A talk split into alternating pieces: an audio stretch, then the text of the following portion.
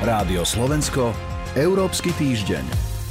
Európsky parlament schválil návrh, podľa ktorého by Únia mala zredukovať do 10 rokov emisie skleníkových plynov o 60% oproti roku 1990. Európske inštitúcie však majú viacero plánov. V čom sa teda líšia a prečo každý prináša ten svoj vlastný? Rozoberieme v Európskom týždni. Dnes s Irenou Jenčovou z portálu Euraktiv. Dobrý deň. Dobrý deň. A od mikrofónu pozdravuje Sonja Vajsová. Európsky týždeň.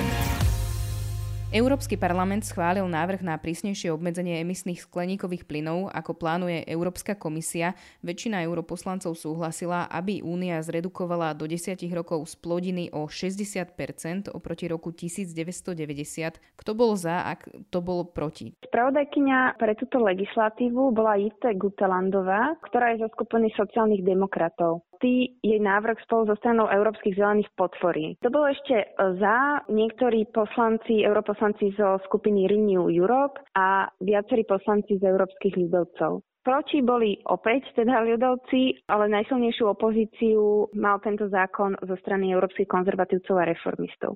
Čo sa týka krajín, to rozdelenie bolo z pohľadu jednotlivých zoskupení v Európskom parlamente, než pohľadu krajín. Tradične skeptické krajiny voči navyšovaniu klimatických cieľov sú teda krajiny východnej a strednej Európy, vrátane Slovenska. Či už boli vlastne opatrné už pri prvých návrhoch, kedy sa hovorilo o navýšení tých klimatických cieľov, napísali v júli Európskej komisii list, ktorom apelujú na realistické posúdenie cieľov. Medzi signatármi bolo okrem Slovenska aj Bulharsko, Česká republika, Maďarsko, Polsko a Rumunsko. Podľa nich splnenie ambicioznych klimatických cieľov môže byť ťažké. Čo konkrétne vlastne europoslanci žiadajú, okrem teda toho zníženia emisí o 60% oproti roku 1990? Najviac diskutované bol to navýšenie klimatických e, cieľov do roku 2030 o tých 60%.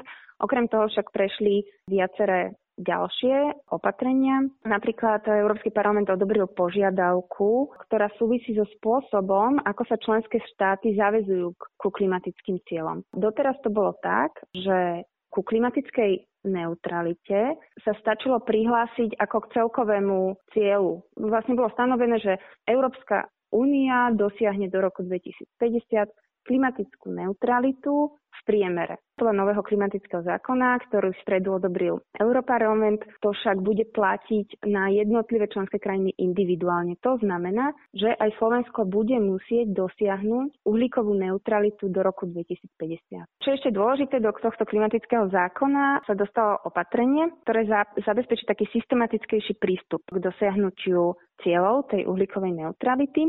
Stanovuje totiž povinnosť vypracovať tzv. cestovné mapy, roadmap, ktoré určia, ako bude prebiehať dekarbonizácia v jednotlivých sektoroch hospodárstva. Hovorili sme ale teda, že sú rôzne európske inštitúcie, ktoré majú rôzne plány, ako dosiahnuť uhlíkovú neutralitu, ale hovorí sa o tom, že najambicioznejší je práve ten, ktorý schválili teraz europoslanci v tom zákone. Dá sa vysvetliť, že prečo schválili ešte prísnejší plán a podrobnejší ako, ako tie ostatné európske inštitúcie? Pôvodný návrh klimatického zákona z dielne Európskej komisie z marca tohto roku hovorí o cieľoch v oblasti emisí skleníkových plynov vo výške 50 až 50% do roku 2030. Keď hovoríme o týchto cieľoch, vždy si treba uvedomiť, že tie ciele referujú k úrovni v roku 1990. To znamená, ak sa bavíme o tom, že ideme znížiť emisie o 60 do roku 2030.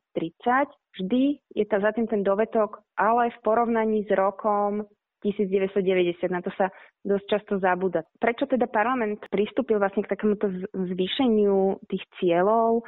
Je kvôli tomu, že sa opieral o vedecké, vedecké dôkazy o tom, že tento cieľ je jednoducho málo ambiciózny, tých 50 až 55% Poukazujú na to správy OSN, z Medzinárodného klimatického panelu OSN o zmene klímy, Tie tiež hovoria o tom, že nasledujúca dekáda bude kľúčová pre zmiernenie negatívnych vplyvov klimatickej zmeny. Preto teda časť europoslancov tieto apely vypočula a zasadila sa teda o navýšenie tých e, cieľov oproti pôvodnému návrhu komisie. V celom tom ide o to, aby sme udržali globálnu teplotu výrazne pod dvoma stupňami Celzia do roku 2050 v porovnaní s hodnotami z predindustriálneho obdobia. Hovoríme o návrhu, ktorý schválil Európsky parlament a podľa ktorého má Únia zredukovať do 10 rokov emisie skleníkových plynov o 60% oproti roku 1990. Pani Jenčová, je vôbec reálne ten plán naplniť? Lebo už aj pri menej ambicioznych plánoch hovorili niektoré krajiny o tom, že to reálne nie je. Reálne to každopádne je. Dokonca rôzne štúdie hovoria o tom, že tie navrhované ciele sú príliš nízke a že aj keby vlastne Európa, Európska únia až tak nič veľmi extra nerobila, už samospádom a kvôli nastaveniu politík dosiahne 50-percentné zníženie, zníženia emisí skleníkových plynov bez väčších problémov do roku 2030. Takže Potvrdzuje to aj analýza Európskej komisie Čistá planeta pre všetkých, ktorá vlastne hovorí o tom, že stačí, aby členské štáty dodržali už schválené politiky a záväzky a do roku 2030 sa dostanú samospádom v podstate na 46% zniženia emisí v roku 2030 oproti roku 1990. Aký bude teraz ďalší postup po prijatí legislatívy? Niektoré médiá už avizujú zložité vyjednávania s členskými štátmi, ktoré teda už nesúhlasili s návrhom tým predchádzajúcim komisie, o ktorom sme už aj hovorili. Teraz bude následovať, áno, ako ste povedali, vyjednávanie s členskými štátmi. Nie všetky členské štáty sa stávajú k týmto cieľom odmietavo alebo skepticky.